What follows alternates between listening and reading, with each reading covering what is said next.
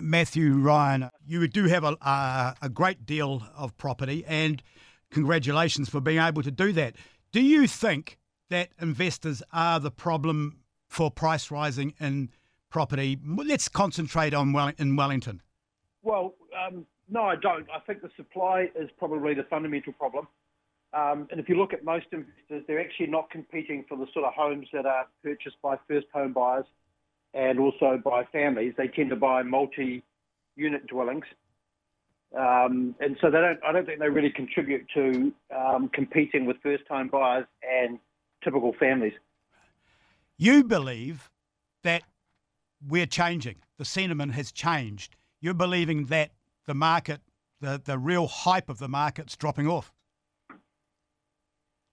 Well, you're correct. It is. Um, uh, when I say believe, I'm, I'm absolutely emphatic. That's the case.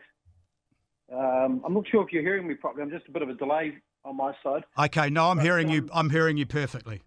Oh, fabulous! Yeah, uh, look, there's no question that there's been a substantial increase in the number of Trade Me listings. I think 12 or 13 weeks ago, I I took a, a pick on my phone, and Wellington City was down to historical 262 listings and I think we're somewhere around 650 now. So the stock has effectively increased 150% since just 12 weeks ago.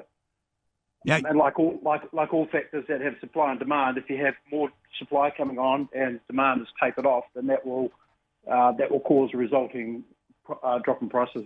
Now you go to a lot of auctions. I've seen you at a few. Um, what are the numbers like at auctions?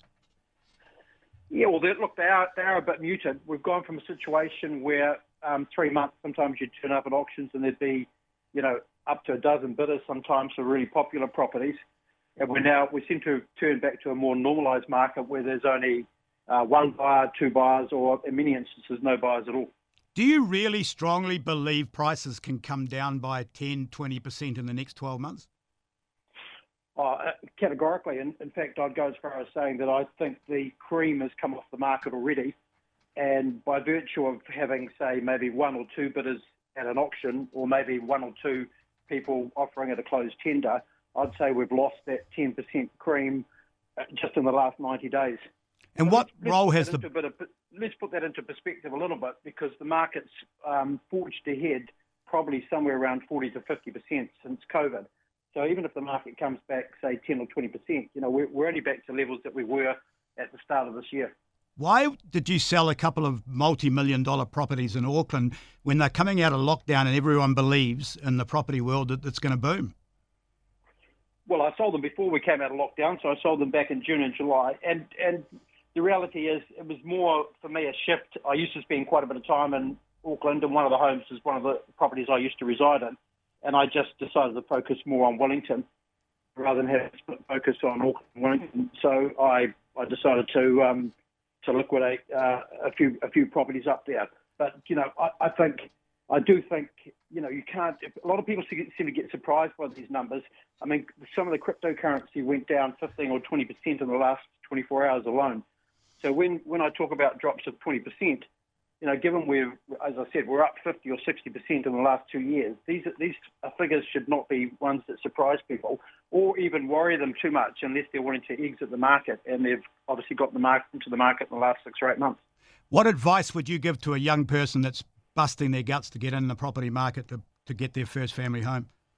Well, I've, I've, I've maintained, uh, and I've always maintained that property ownership is something that all Kiwis should aspire to, and I think it's look, it's a little immaterial when you jump into, into the market as long as you're intending to be there at least the medium term.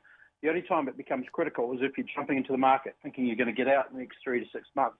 And then obviously luck plays a, a much greater part in the process. So I would say to first home buyers at the moment that they continue with their their quest to um, buy property, but that they're just a little bit cautious about um, paying uh, you know, paying over the, what seems like over the odds, which is effectively a market we've probably come from in the last 18 months, where people literally have been playing, paying some pretty big prices. So I just think, you know, uh, I think that they should continue because I don't think that property really gets any more affordable in the long term. It might go through its blips up and down, and I think we've just come out of a, a bull market, or we've come over the, the, the top of, um, you know, of a um, uh, like a, a you know massive ride really. Okay. Matthew, thanks for your time this morning. Appreciate it. Have a safe trip over the hill. Matthew, okay, much appreciated. Matthew Ryan, uh, one of Wellington's leading investors.